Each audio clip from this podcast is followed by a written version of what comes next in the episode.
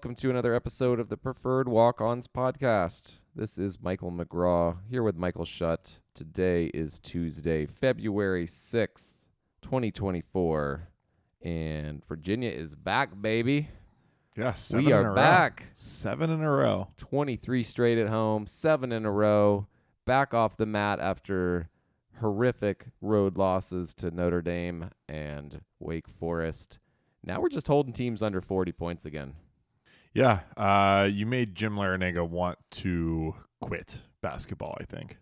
I mean, that press conference was just incredible. For those of you who didn't see all 20 seconds of Jim Larrañaga's press conference, go ahead and pause this podcast and go watch that too, because he just he was out of it. He didn't want any part of answering questions about why his team only scored 38 points very vintage Virginia effort in that game against Miami had that previously had averaged over 80 points a game coming into that.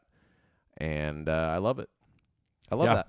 Yeah, I mean taking the one question of what changed and he just said the game. there was like he also did the thing that Ed Cooley did a, a couple weeks back where he just called a timeout and then sat away from his team just like y'all figure it out. I'm not going to I'm not going to get in there. I don't Which, love that as a coach, but also I, I, think I don't love it either, but I think it makes some sense for this team because there are like veteran leaders. You got to think like they could kind of talk it out. Whatever they talked about didn't work. and now you've got a Miami team that is kind of in free fall. I mean, like not fully, but I mean, they had just beaten Virginia Tech, came back and beat Virginia Tech at home, which put Virginia Tech on the other side of the bubble.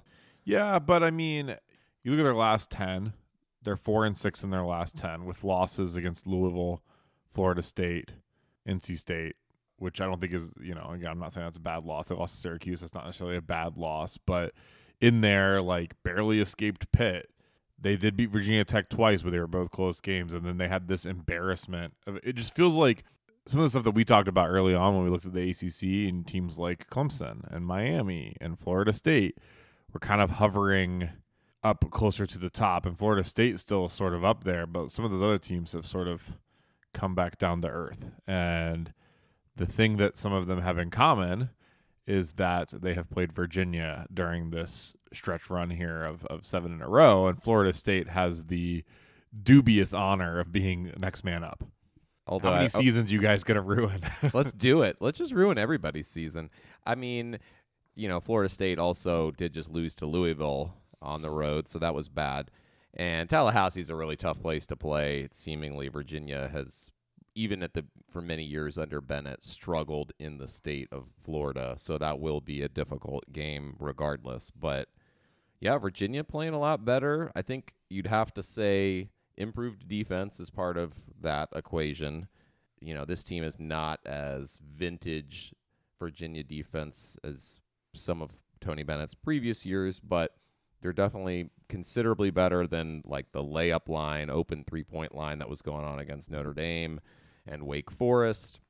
And their offensive efficiency is getting better. It's not perfect, it's not great, it's not elite, but you're seeing more scoring from people like Jake Groves He's been on an absolute tear the last few games.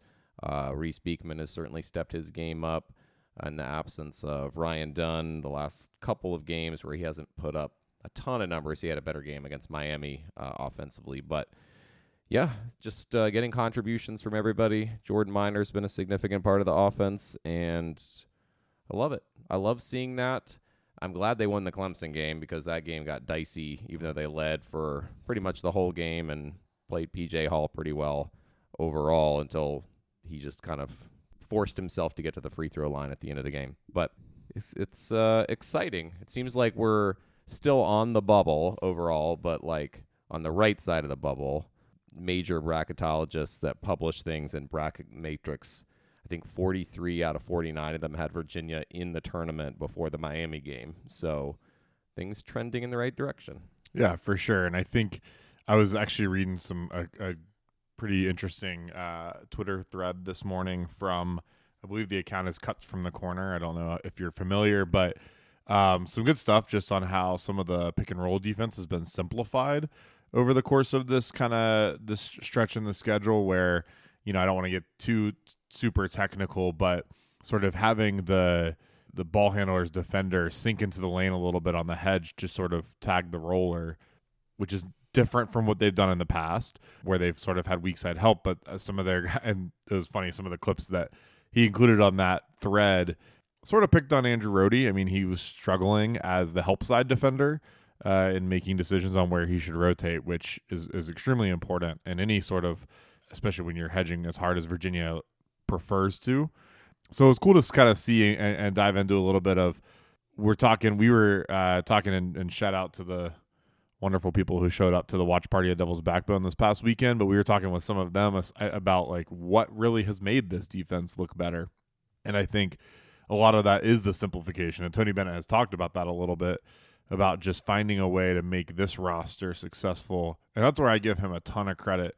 Uh, is his ability to find what works for the group that he has, and it takes time. Like you know, so it's no surprise there. And you know, I'm sure UVA fans and and Tony Bennett himself would love to get more offensively out of somebody like Rohde um, or Dante Harris, or you know, you're still looking for that. And we talked a little bit about that at the watch party. I think there's still a, a level that needs to be unlocked here, right? That keeps keep some of these games from becoming close, like your Clemson game, uh, the NC State game where they let them back in. If you had a little bit more offensive punch, uh, you could probably hold it off some. But the defense has gotten better, which is huge. So maybe the offensive punch is Jacob Groves. Like this dude has been, he's on the heater to end all heaters, and you got to hope it continues. It's a, it's like this is the kind of streak you want to see from somebody in like March, but hopefully he can kind of keep it up here in the back half of the season. Yeah, Groves is one of those players that Bennett clearly likes. I mean, the addition of Ben Vander Plas last year uh, was this kind of pick and pop four, an undersized four that can still guard some guards in some situations, can play in a pinch in the post defensively, but obviously that's not his strength. And, you know, he looked like he had played himself out of the lineup just based on you know Buchanan getting some minutes, Minor coming in and taking up all the post minutes, Dunn playing really really well, but having him as an offensive threat is such a big part of unlocking the offense because it allows Virginia to set screens and pop. It doesn't rely fully on Reece Beekman to be the only person who can get in the lane, and it also keeps teams from just being able to focus uniquely on Isaac McNeely and running him off the three point line. So yeah, really, really big contributions. We'll see how long he can keep it up. Uh, you know, he doesn't have to be as molten hot as he is right now for the rest of the season, but just knowing that he is a capable three point shooter at a clip that is higher than he was shooting earlier in the year or a clip that's higher than what Vander Plas was shooting last year, I think is really, really important for them. Yeah, I mean, I think that anytime you can, I, I mean, Reece Beekman's going to be better when the floor is stretched you know somebody like Jordan Minor who operates inside. It's gonna be more effective. Your rebounding gets better um, because the defense is stretched out and can't get in good defensive rebounding position. Yeah, I, I love the way that UVA is playing right now, and you know they're right there relatively sol- solidly in second place right now in the ACC. I mean, you know, Duke's right there having played a couple fewer games. State still kind of nipping at their heels, but yeah, that that sort of middle of the pack that we talked about last time that is such a cluster looks like it's starting to separate a little bit. Um, you have teams starting to move, and I know I'm anxious about which way state's going to move. But yeah, I was going to ask. So let's assume that UNC and Duke are in the tournament because they're going to be. They both deserve to be. Clemson was in a lot of people's like they're going to be in level, but lost a bunch of games recently. I feel like they're kind of lowering on the bubble at the end of the season, which ACC teams do you think will be in the tournament? So not right now who's in, but like end of season, who you got getting in the tournament? So, like you said, we can go ahead and assume Carolina and Duke. I think Virginia's in, um, unless they collapse, like historically, and I'm not wishing that on anyone. Uh, I think Virginia's in. Hard to say with NC State. Genuinely, I think it's tough because – the the big gripe that a lot of people have is that we don't have any quad one wins right now. Although, if if you guys trend the way you are, then our home win against you guys might become a quad one win. But currently, there are no quad one wins. Still are going to have some opportunities though at the back little part of the schedule. I mean, got Carolina and Duke in the last couple games there. But last year, uh, State had no quad one wins and made the tournament. So it's not impossible. And I think that the way they're playing right now, it's a little uneven, but you know they're still right there at seven and four in the ACC. They're in the top four, and I know there are people out there who would say that doesn't mean a whole lot because the ACC isn't as good, but I don't really necessarily buy that. You know, like you said, this is a Miami team that just lost to you guys and couldn't score 40, but before that they were averaging 80. And they were still a trendy like, hey, watch this team in March kind of pick. That has been my contention is like of all the teams, Miami, if they get healthy, get these experienced guards into the tournament, they're very dangerous. But I I admit I might be wrong on them. Like I the 38 point performance has shaken me a little bit. Like Yeah. they have an opportunity to bounce back at home this weekend against North Carolina. So, you know, that's they can rewrite their narrative pretty quickly, but yeah, they're, they're gonna they got some work to do in a way that I did not think they would need to at this point in the year. But I think NC State could still make the tournament. I mean, I think Miami could still. I think I think Virginia Tech could still make the tournament. And then look, Clemson is a big favorite of the metrics because they had a pretty strong non-conference schedule. Mm-hmm. There still isn't like when you look at their non-conference slate, there isn't to me like a win that blows me away.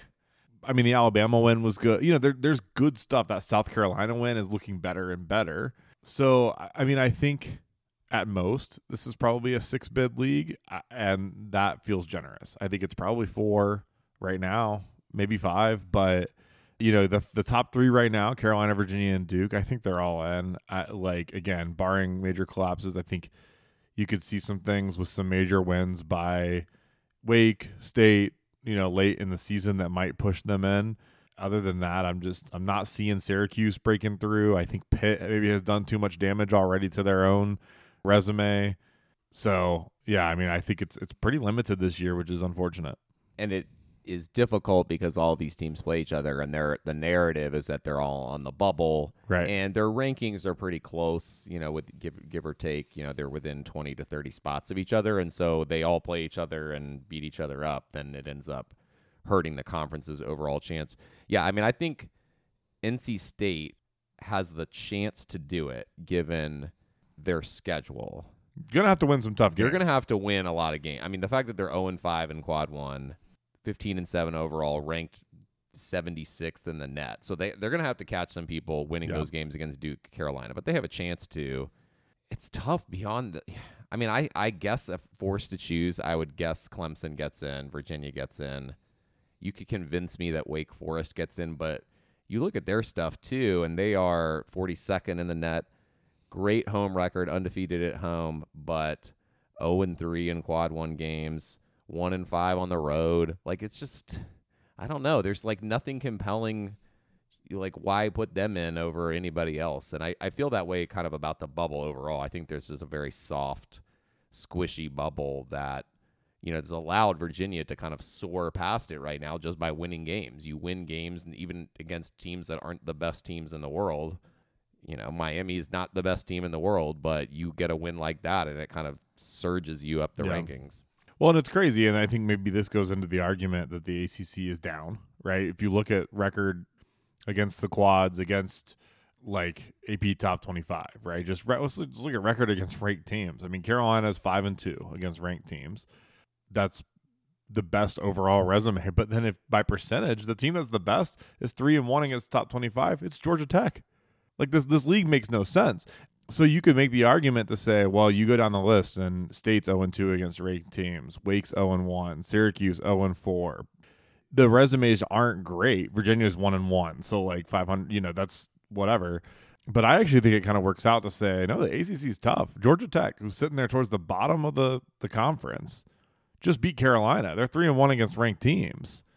Th- this is something that when you take a look at at this conference top to bottom this tends to be my argument against it all the time it's like when this conference beats up on itself pundits across the nation take the opportunity to devalue it and say the ACC is a glorified mid-major literally heard those exact words earlier today Yeah, and I that's ridiculous. when the Big 12 beats up on itself, we talk about how good every team in that conference is. And some of that has to do with what happens out of conference. I understand that. They schedule more aggressively, they tend to anyway. But even then, I just I look at some of this stuff and I watched Kansas lose to Kansas State just last night. And looking at that Kansas State team, I'm like, yeah, okay, fine. They're they're good. Are they great? Are they going to be above Clemson in the ACC standings if they were in, you know, like I I don't know. I can't know obviously we can't know that for sure.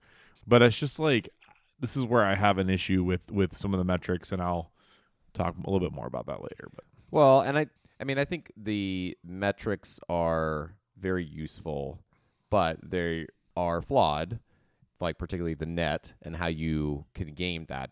Justin Williams had a good article in the Athletic about this about the Big 12. Specifically, you know, you take Kansas, Houston, Baylor out of it who all played in a lot of big tournaments in the out of conference schedule.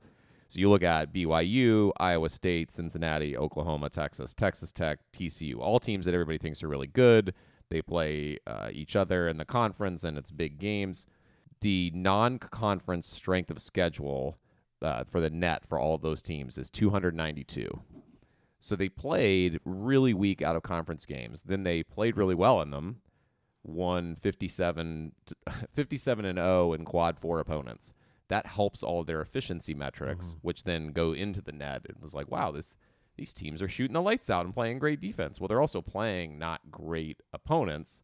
And yes, that gets factored into the net, but not enough, you know, like then you basically can catch up by playing just the teams in your conference. And so the ACC gets knocked for not having an elite in conference thing and some of their non-conference opponents were not particularly great and now we're seen as a down conference. And I just don't believe that. Like I I get that it's not the most robust season of all time for the ACC, but I don't know. I would I think we're comparable to the Big 12. I don't think it's like such a wild difference between the two. No, I don't think it is either, and it just it drives me a little crazy when the narrative becomes so different. Again, I do. I'm like I'll use this opportunity to shout out Georgia Tech. I mean, Damon Stoudamire, the third first year ACC head coach in the last 30 seasons to beat both Duke and Carolina in his first season. The other two, by the way, Kevin Keatts, Sidney Lowe. Love it. Just saying. Whatever happened to Sidney Lowe? uh, tax work- how'd that evasion. I think it was well? the problem. Uh, one of, but I mean, yeah, like this Georgia Tech team, like I think they are a perfect example of where I think the ACC gets devalued. I mean, so yes, they are. Their overall record is not great, and I, they're not a great team, even by that. And they're not. A, they we would consider them not a great team because they've lost a bunch of games in this conference. So they beat Mississippi State, ranked at the time. They beat Duke. The second time they played Duke, only lost by five. It was right there. Okay. They beat Clemson. They gave Virginia a game. They beat Carolina and then gave NC State a game, who possibly could be a tournament team as well. So I understand. Like they're not winning enough games. They've also like they've lost a bunch. They lost to Notre Dame. They lost to Boston College. They lost to Nevada. This is not a good team. But I'm just saying in a conference like the Big 12, when a ranked team loses to a team that's towards the bottom of those standings, we're like, oh man, this conference is so tough. Mm-hmm. And it's like, yeah, so Why don't they get the keep same? the same energy. I, I don't understand it. But in the meantime, I mean, shout out Georgia Tech for beating Carolina.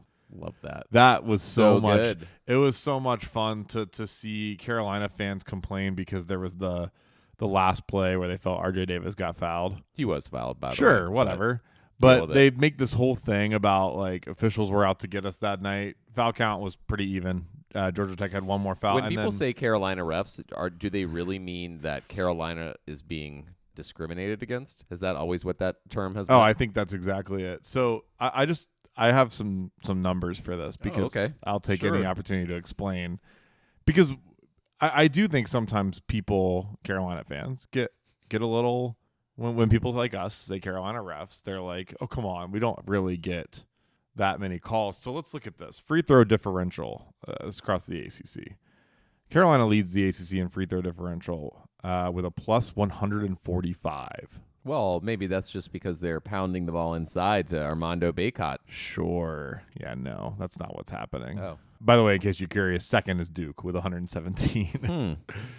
I'm glad. I'm glad to see Duke get the benefit of the doubt. Near the bottom of that one with a minus 39 differential. Foul differential. Uh, let's just just take a look at that.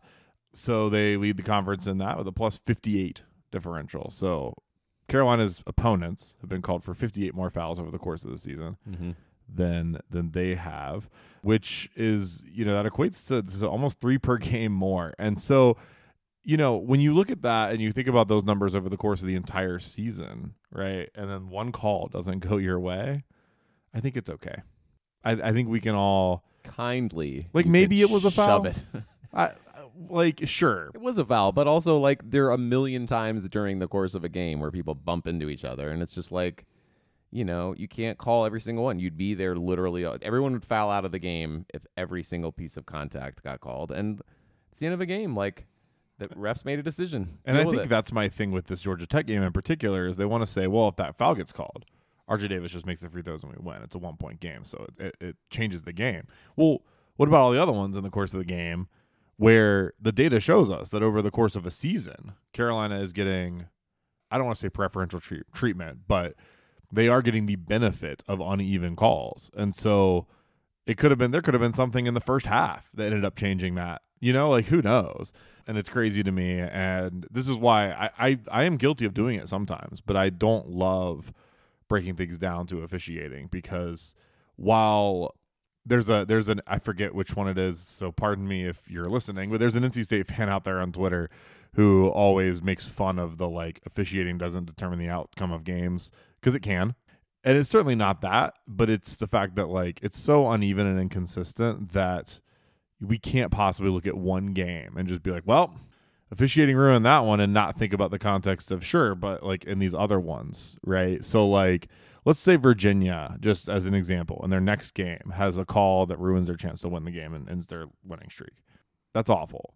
However, I'm sure that sometime in this seven game winning streak, there have been examples of calls that have helped them to win. Sure, sure. So like I, I do believe that over the course of the season, for most teams, it gets for relatively most even. non-Carolina teams, it gets pretty even. But yeah, when you're like when you have like 150 more free throws than your opponents, that's uh just shut up and sit down, take the loss. You're fine. You're probably a Final Four team. I hate to say that, but you probably yeah, are. they looked pretty good against Duke. yeah. that was a I did uh, laugh a little bit because you know the takeaway for me in that game they scored like what 90 some points against Duke and really ran some great actions Duke had trouble guarding them the entire game and I saw a lot of takeaways including like most of the ESPN commentators right after that game were like this North Carolina defense is elite and I was like well they gave up like 80 some points I mean feels like the thing that was elite was they scored every time they touched the ball Yeah. but I don't know. Uh That's just me. I mean, that is definitely the the strength of their their team is is their offense, and and they're not perfect, right? I mean, like in a lot of ways they have issues, but um, unfortunately, they're a really good team. Yeah. RJ Davis is kind of playing out of his mind. Yeah, he's pretty good. so we're getting into the end stages here of the college basketball season. February, getting into March, March Madness, and I love college basketball. I'm super into it.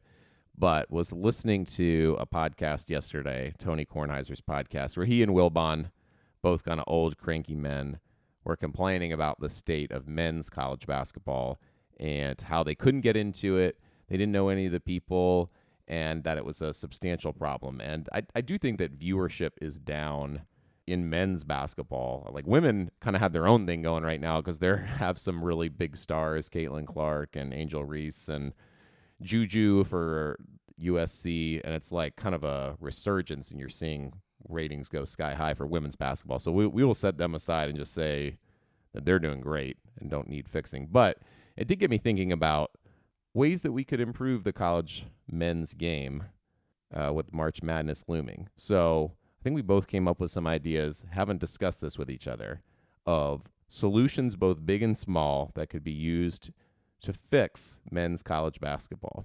Let me first say I don't actually think it needs fixing. I think there's some Fine tuning. there's some tweaks that we could do here, and and I reject the the problem is like I don't know who I'm like it, if you don't that becomes a kind of a cyclical problem, right? Like if you don't watch college basketball, then yes, you don't know who you're watching. Well, I I agree with that to some extent. So like Wilbon got on there and was saying like that he didn't know anybody on UConn last year, even though they won the championship. And I was like, okay, well that just means you haven't watched because it's they have him. some NBA players Yeah. on their roster. Yeah. so Not a flex. yeah, no, that's just not paying attention. But I do think, and like one of my top ones, if we want to get into it, is just I do think that there is an issue with the one and done rule, Mm. and it does discourage people from kind of developing into stars. So I think of like some of the most recognizable people that are in basketball right now Hunter Dickinson, RJ Davis, uh, Zach Edey, people who have been around for at least a couple of years. And so those like star players that like the Zion Williamsons, you're not seeing them play in college basketball as much because they have other options. They have the G League, they can go overseas, overtime elite. So I would like to see them get rid of the one and done rule because I think that that would that would still there would be other options, but with NIL there would be opportunities for athletes to play college ball, and I think it would encourage people to stick around a little bit longer. So what I think we're heading towards, honestly, and I it at least like conceptually, with things like overtime elite, the G League opening up to some of these kids, some of the international things, it's almost becoming like the farm system in baseball. So let's mirror what college baseball does. You either go straight out of high school, go be pro, or if you go to college, you got to play three years. So Or at least two years, sure, I mean we could we could two and a half. up Let's for up for negotiation. But it, you, and I understand. I don't. I don't love the idea of limiting that. I like the idea of just getting rid of all of it and just letting kids do whatever they want. And I understand that. However, I think that in a sport like in baseball, what we've seen is it does allow some of these prospects to season a little bit more. I mean, think about all the guys you see that like, oh, out of high school, he was drafted in the major league draft in like the 40th round, Mhm. and then he goes to college for three years and is a first round pick. Mhm. And how many guys are there in basketball who could be really similar? Think about these these dudes that show up in the league after a few years. Your Tyrese Halliburtons, who like aren't, you know, he was a high level recruit, but he wasn't a McDonald's All American. So like, sure, he was Player of the Year in Wisconsin, right? But those guys aren't usually the top. So he, maybe he's he's not the best example, but there are plenty of you know NBA players who were kind of college role players and things like that. And so this would give a chance for them to season a little bit more. Even like a Hunter Dickinson or like those guys that you mentioned. I mean, it wasn't that long ago that people looked at Carolina's backcourt and said Caleb Love is the guy, not RJ Davis. And that time and that seasoning again makes allows those prospects to to improve. Even thinking about NC State last year and Terquavion Smith, right? Like having done just a couple of years. He did two years in college. He was good as a freshman for sure. And then he had that sophomore year, went pro, uh, was not drafted as high as I think going into the season people thought he might be. But now he's like scoring 17 points in nine minutes and things like that. Like it's, you know, so you get take that time, and I think it could definitely help not only help people like your old Wilbons and those people who just want to be able to like pay casual attention and know what's going on. I understand that but also help the prospects. I think it helps players too. So I, I do like that. I like that better than something like like limiting transfers Mhm. again, Yeah. uh, which I was throwing around in my mind, but I don't love that. Yeah, I mean, I think you could. uh, I don't think I would change that right now. I think we need to figure out what it is that we want college basketball to be. And you have to give people a reason to stay in college basketball, like you said, to to make that them marketable. Because right now, like people want to get out as soon as possible because they don't want an injury or more tape to ruin their draft stock. And you have to give people a reason to grow, like the Dalton Knechts of the world for Yeah. Tennessee, who are like at a small school and now this year have like played themselves into the first round by advancing going to Tennessee. Like those are the kinds of people that I think are good for college basketball generally. My next one is jumping onto the on-court product. Mm. Okay, something Sure. that, something I think we could do to make games a little more exciting, and we're really close to this because the women have already done it. The NBA's had this for a long time. Advancing the ball with a timeout under a minute to go. Boo! whatever. don't like it. I, I don't like it. I will never understand the argument against this. It makes basketball infinitely more exciting. It adds an entire another level of, of strategy and coaching. It makes coaches work harder. because you actually are drawing something up other than just some let's fling the ball down the court and hope to get a Christian Laettner type thing. Like that's stupid. It's going to happen once every I mean the reason we talk about that Christian Laettner play so much is because literally that doesn't happen. So it's dumb.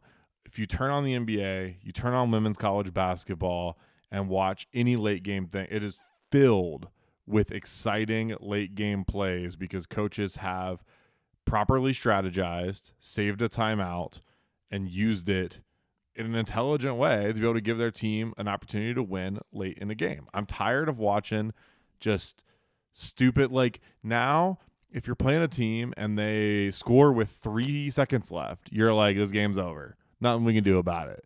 That's stupid. There's 3 play some seconds. de- play some defense. There's okay, cool. You still have to play defense. You still don't want to go down. This doesn't take that away. This is what that, that is everybody's favorite argument. You're just gonna stop. It doesn't matter. That still matters. Like you don't want to have to take the timeout in advance and still have to run a play, but at least there is a play to run. I hear that it creates more offense. It just seems completely arbitrary to do, right? Like no other timeouts in the game advance the ball. So you're just saying this is an end of game advancement of the ball for some reason. Yes. You would not. So it's just like an arbitrary. Let's see more offense be played. Like why if if that's the rule, if we're excited about offense, why not have them inbound the ball from the lane? Like call a timeout late in the game, inbound the ball from under the basket, like No, under your own basket. Like why not that? Because that is not then it becomes a straw man. Like you're not I'm not saying just put the ball in the basket. I'm Like, saying have them inbound the ball directly over the cylinder. give us an actual basketball play and and it's not like it's just free you that means you have to save a timeout that means you have to get it you still have to to get the ball either get a stop and get a rebound force a shot before the expiration of the clock like there's a million other strategy things that go into this and what's amazing is when you bring this up for men's college basketball or for high school basketball people act like they're like oh my god you can't do this nobody complains about it in the nba I do. I don't like it. Okay. Well, nobody who watches the NBA complains about it. This is my thing. And people in women's college basketball don't complain about it. People who watch this, like, it's exciting. It is objectively, it makes the game more exciting. And it is a game. It is supposed to be fun. I don't want to watch, like, literally it gets to the point where it's just like this is this is stupid. I'm not going to watch some kid heave a ball down the court and it gets tipped and the game's over. Like let me see you want to you think your coach is so good? Let me see what gets drawn up from the 28 foot line with 2.7 seconds for Yeah, a game winning Auburn game. basket. Remember that Auburn game? Remember uh, Kyle Guy getting fouled? Yeah. yeah, Yeah, There you go. but like, that. I want to see stuff like that. Like, that's it makes it better. And I just it's it's I don't know. To me, it is just like objectively more exciting. And, and again, it makes coaches like their their strategy involved is not just oh call a timeout and you get to shoot free throws. Like that would be absurd. But it, you know, it it creates an actual basketball play. we're not going to see eye to eye on that, but maybe we will see eye to eye on the fact that it is stupid to me that men's college basketball is the only basketball in the world that doesn't have quarters. Like, what are we doing? Why do we have halves? Yeah. There's no reason for it. Have four quarters. You can keep anything else that you want. Like, you could even keep the like one and one, seven fouls and a half. Like, it's stupid that we don't have quarters. Everybody else, international, women's, NBA, like you're trying to get people ready for the NBA. Like, why are we doing two 20 minute halves? Yeah. Stupid. I'm on board. Easy. That's an easy one. Let's just go ahead and let's just go ahead and do that. All right. Yeah. Fixed. Like, there's no good reason to keep that one. Replay is Mhm. one that I also have a lot of thoughts on. You hate replay. I don't like replay, but I recognize that there are times in a game where it's very, very important. I would like to see a NFL style challenge system where the for the coaches. Coaches can save challenges. They get let's say two a half. Just NBA style. They do it in the NBA. Yeah, so okay, so do the NBA style, but like I would actually like to see the NFL style where they literally throw a red flag onto the court. Something about that I think would be fun. Just seeing uh, Tony Bennett just hurl, you know, Jim Larrañaga kind of, you know, grumpily grumpily comes over and you know tries to dig it out of his pocket and can't get it out. He would right? be like Belichick, just like spike it down on the. Yeah. Uh, so I'd like to see that where there's a challenge, and I also would like to see. This is where you might disagree. I hate that in the last two minutes, everything goes to the monitor. Like Mm. teams basically get free timeouts by just asking to review things when it's like clearly knocked out of somebody's hands. Like somebody could swat the ball into the third row and then the other team is just like, "Oh, review it," and they get a free timeout. So I think that would be a strategy of like, did you save your challenges for those last 2 minutes? Calls in the last 2 minutes count just as much as we established earlier as a call at the 18 minute mark in terms of 2 points. So yeah, that's what I would like to see. Shorten the game with replay, not like going to the monitor every five seconds. To me, it really depends on the call, and and that's where I think they would benefit from what exists in football of having a separate replay official in a booth who can buzz down, because that way you're not reviewing everything in the last two minutes, and it's not. See that that's where I think it has it right. Is you don't make it part of a coach's challenge, but coaches can't just ask for it. It's not up to them. So right now in college basketball, you're right. If a coach just waves his finger in the air, we got to look at it in the last two minutes. And I think that is stupid. But if you have a ref, a separate official, who at worst, if it's like a super bang bang thing and the and it's critical to the next play and the game is still moving, at worst they can pause it for three seconds and tell a ref like hold the inbound for a second. Let me look at this So one like a VAR. yeah, yeah, basically. like, you know, just like do it. like don't give him to don't give him the ball to inbound it quite yet. Like I let me look at one angle of this, and then if it's like if it's questionable still, say okay, we're reviewing it. And if it's clear, like it often is, then you say inbound the ball, let's go. And I think it would save you a ton of time.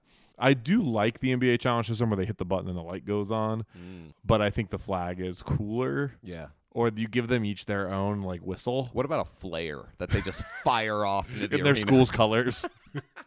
I, I do like the NBA system where it, they don't they review more than just like possession of the ball too. They can like review fouls because I was watching a game this weekend and I think it was the Baylor Iowa State game, which was an absolute train wreck of a game from an officiating standpoint. But late in the game, somebody was dribbling the ball and a player had his arm like swiped out and the ball went out of bounds and they called it for them to keep the ball.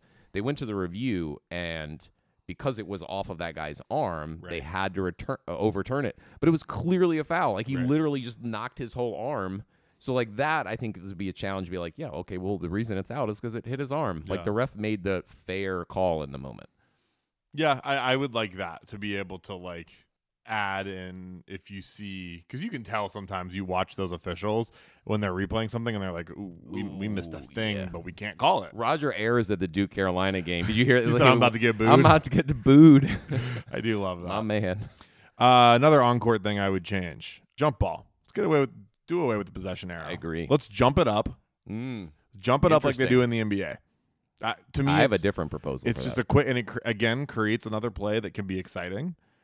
It creates another strategy. You can draw up stuff for like tips on it. If you know, so for example, let's say Zach Edey and Max Abmas getting a jump ball. Okay.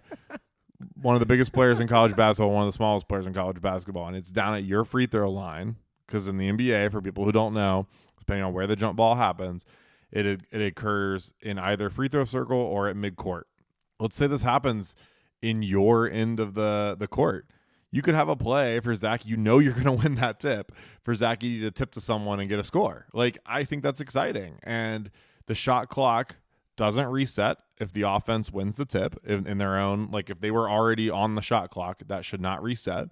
And if defense gets it, then it obviously resets and they it's a change of possession. But possession arrow, it's obviously random isn't the right word, but it does create scenarios sometimes where you're like, well, it's just kind of luck of which officiating crew calls more jump balls and when they call mm-hmm. them, and uh, it, it leaves too much up to them. My take for held balls is that it should go to the defense. If the offense has the ball and the defense does enough work to get two hands on the ball and force that, should be a turnover. What do you do in a true like loose ball where no one really had clear possession? Whoever just had whoever possession. last had possession. Yeah. Now there's some jump balls that are like you know wedgie or you know Yeah, what do you do there? inadvertent whistle. I think then you can jump it up. You like that up. makes sense to me. But if you have the ball and the defense like stops you and puts two hands on the ball, it should be their ball. Like why do we even need to jump it? Interesting. I don't hate it. Both of those are better than just arbitrary Yeah. like oh, Oh, it's their turn. yeah that- that's now. literally what it is. It's just like we're just taking turns, and That, like that like half second in a game where like a big play happens and it's jump ball and then you got to like go down Look to see. Where, where's the P at? Is it on this side? No, like so dumb. And I just think like often too, and I think as as coaches we see this a lot. Like a lot of jump balls often involve fouls. I think there's a lot of like grabbing, especially late game. So I hesitate to reward the defense every time because sometimes I think it's a Mm. ref wanting it's kind of a cop out call of like, well, if I call a foul late in the game, people don't Mhm. love that. But a jump ball, it's like, oh well, I don't know which way the arrow's going, and then that way it would be like you are always favoring the defense. It, it rewards them in a way where I think if you did that, especially late game, you'd have to be a little bit more willing to call fouls if it's a if it's a particularly grabby one, because I think sometimes they get away with that. that's fair. This does get me to my next one though, which is there has to be more accountability for officials. Officials in general are terrible. And I get that it's very hard to be an official. We could both coach basketball and there's a huge shortage at all levels in the world of officials right now because it is so thankless to be that position. But there has to be more accountability.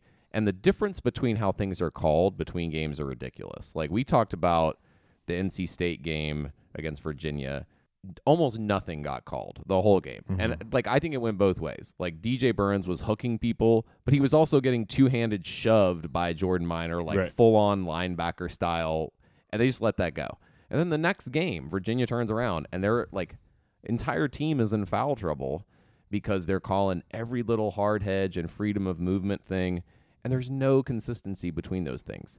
And so I know that officials get reviewed by the conference and they have some kind of scoring system, but it just doesn't seem like in the way that the NFL has like these major things, people can get like relegated Yeah. based on poor play. The NBA releases like The last how two minutes report. the, the report and like how many missed calls there are in a game. Like we need to see that. Like we need to see why Teddy Valentine sucks. Like in Yeah. in digital uh metric format, right? Like don't be afraid. Don't be afraid to share Yeah. and and also to highlight the officials that are doing a good job and a consistent job. But I just think like so many things get called inconsistently. Coaches being on the court gets called inconsistently. Like Scott Drew basically got ejected in this last game this weekend, which almost cost his team the game for coming onto the court and then for being out of the coach's box. Mm-hmm. Meanwhile, you see coaches that are like You can say his name. Kevin Keatts, who are like playing defense, like full on playing. De- they're a sixth defender on the court. Like it's call like have a set of rules and let's enforce what they are, and then let's hold the refs accountable. That's I think one of the biggest problems and obstacles for me, and especially as a better, it drives me insane because it's like how you know, like maybe some would say I shouldn't bet on it, but I mean Those people are wrong. those people are wrong. I'm gonna do it, so just fix it. Yeah, I I think accountability generally makes people better uh, at their jobs or whatever it is they're supposed to be doing. I think I'm a I'm a believer in it, and I think that like if you did a, I especially like the NBA last two minutes report, and if you had that, and if if something comes out, so let's make this fun. If something comes out that says Teddy Valentine made an incorrect call that clearly and objectively lost UVA the game the next day there should be a broadcast where Tony Bennett gets to slap Teddy Valentine in the face. And I, I toned that would down watch. Because in my head when I first started thinking about this, I was thinking like an old Yeller type thing. Oh, But that's a little. We mean. can't do that. So just like a slap, We already have a shortage. we need Teddy.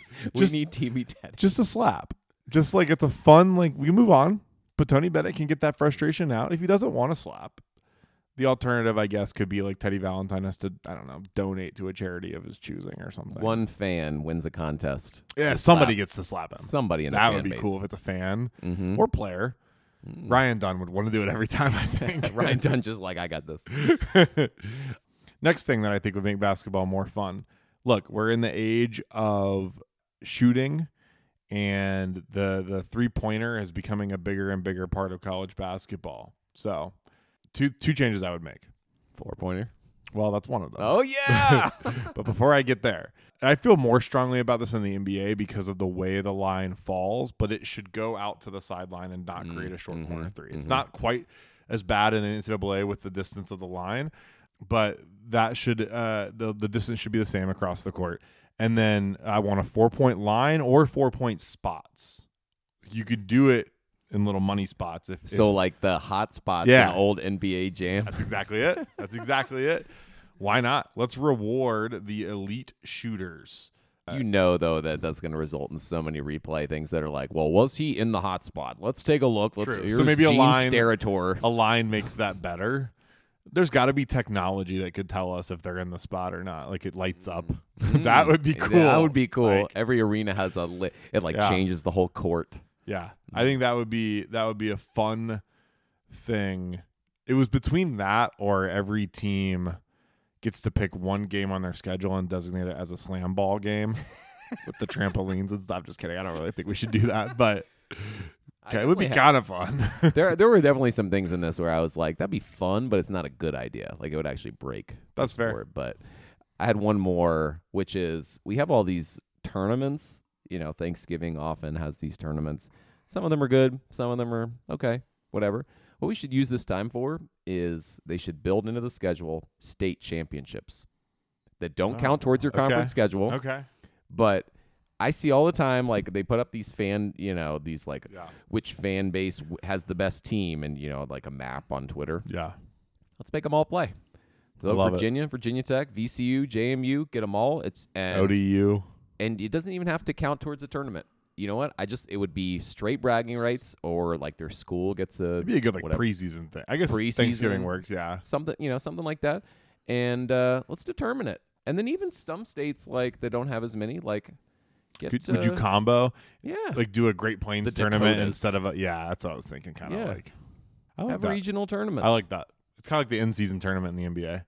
yeah. It doesn't actually mean anything. It's just it would be good for fans. I think you know, like it is good. JMU had a huge win against UVA uh, at home to open up their new arena. It was a big deal for them and has propelled their program. And I hate JMU for it, but it was great for them to to be able to play that game. Like we should play more of those games. UVA doesn't play VCU very often. They don't play JMU very often. Like they should be playing those games. that is a separate complaint I have. I think UVA and VCU should play more. I agree. I'm But- all I'm all in favor of it. I have one more in-game thing, and then I have a couple of structural things that I would like to see Yeah. change. In-game, and I feel this way with all sports. As long as there's no physical contact, as long as there's nothing doing harm, taunting should be allowed. Required. Mm, I don't want to require it because there are some kids that like eh, this is not their thing. But like if you dunk on somebody, you should be able to say something about it. As long as you're not harming them, as long as you're not saying anything that's Kicking like them. Right. If it's not like a direct, I mean, there are obviously things we can't have them saying. I don't want to get into that, but like those BYU kids would be out there throwing around some words they shouldn't be saying. But there's technical fouls that get called for like pointing at a dude after you dunk on him. Like that's stupid. I should be able to let you know. It is fundamentally more fun, and I just think it's it's great to see this. Uh, I think it should just we should always allow taunting. I 100% agree with this, and it gets me to something that I don't want to go into super long here, but when did we as a country decide that horns down is one of our worst slurs? Yes. Like what what is going on? Those kids got kicked out of a game for doing they it. got rem- fans got removed from a game. Like is there some history like fans if you can you can correct me if I'm wrong on this, I will admit it in the next episode if there's some racial history associated with saying horns down. But like what is going on? Like Stupid. people should be able to say what whatever they want. Fans should be able to say whatever they want and I'm 100% in favor of taunting. yeah, Armando Bacot like hit somebody with the like too small too small. I, thing, that's, that was like that's a great one. yeah, Should be able to do that all the time. 100%. I would love to like after beating UCLA, do that to Mick Cronin. Just give him the too small. Like you, could actually do it to his head. your You could just, entire like, team is too small because of your energy. pun- punching around. Yeah, the other structural things I have, one of them, I don't again, I don't want to dive too far into this, but just reduce the influence of net and other metrics in tournament selection. Here's a great example. This came from Danny Neckel, actually. You probably saw this. Um, and this is not net. This is KenPom, who I generally like. But the example he gave was three weeks ago, UVA was ranked 69th in KenPom. Maryland was 68th. In that time since then, UVA has gone 6 and 0, Maryland 2 and 3. Today, UVA is 57th, rising up 12 spots in the ranking.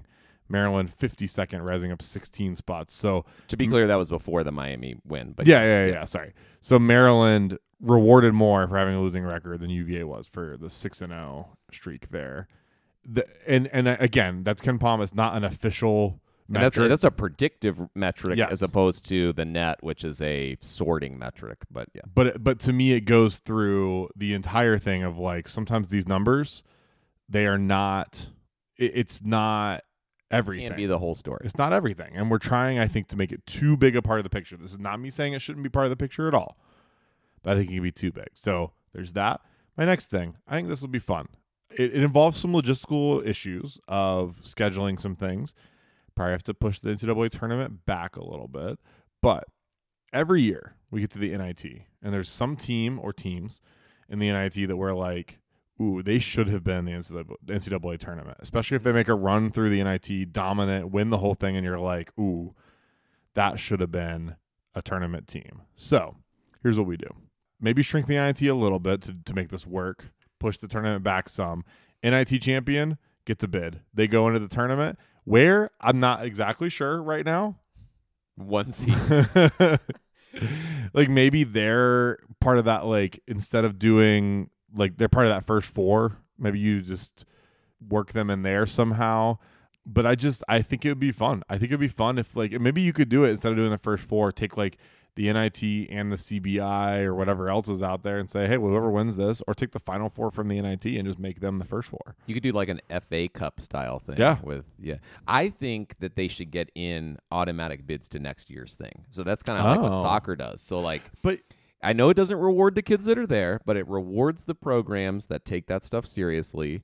They should get an automatic bid, and that's like it's it's soccer. I mean, Yeah. like the U.S. is already in the it's 2026 soccer. I World like Cup. that defense I mean, like it's internationally accepted. The U.S. is already in the World Cup because they're hosting. We already Yeah. know what days they're going to play on in 2026. That's crazy. So, like, we accepted that. If St. Bonaventure goes through and wins the NIT, put them in the tournament next year. That'd give a coach a reason to stay. Players a actually reason could be to a stay. great recruiting pitch Yeah, we're in. You're like, hey, where are you? Know you're gonna play in the tournament. Local five star. Yeah, I don't. I don't mind that.